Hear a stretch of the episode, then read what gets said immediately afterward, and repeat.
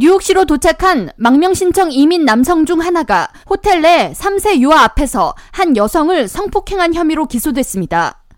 검찰에 따르면 26살의 용의자 Jesus Guzman Bermudez는 뉴욕시에서 upstate Erie 카운티로 이송된 망명신청 이민자 중 하나로 범행은 9일 버팔로 지역 Cheektowaga Genesee Street에 위치한 호텔 내에서 발생했습니다.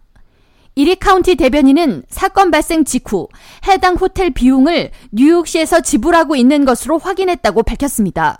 이리 카운티 지방검사 존 플리는 피해자와 용의자는 서로 아는 사이이지만 이들이 정확히 어떤 관계인지는 확인되지 않는다고 밝히며 다만 강간 혐의 발생 시 호텔 방에 있던 3세 유아가 범행 장면을 모두 목격함에 따라 용의자에게 강간 및 불법 구금, 아동복지 위반 혐의 등으로 최대 25년형의 징역형이 내려질 수 있다고 덧붙였습니다.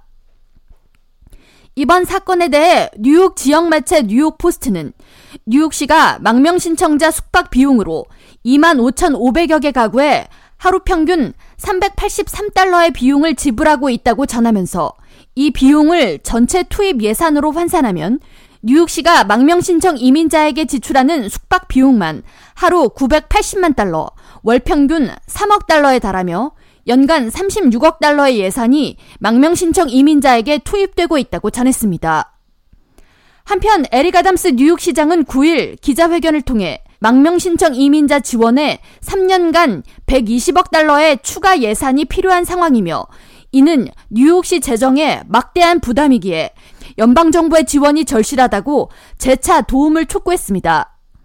뉴욕시의 연간 예산이 천억 달러임을 감안할 때 120억 달러는 10%가 넘는 시 예산 규모로 아담스 시장에 따르면 올 한 해 뉴욕시 소방과 보건국, 공원 관련 예산을 합친 비용보다 이민자에게 투입되는 예산이 더 많은 실정입니다. 아담스 시장은 조 바이든 대통령에게 비상사태를 선포하고 이민자 문제에 개입해달라고 강조하면서 아울러 이민자들이 스스로 주거와 식사 문제를 해결하기 위한 방편으로 취업 허가를 조속히 마련해 줄 것을 요청했습니다.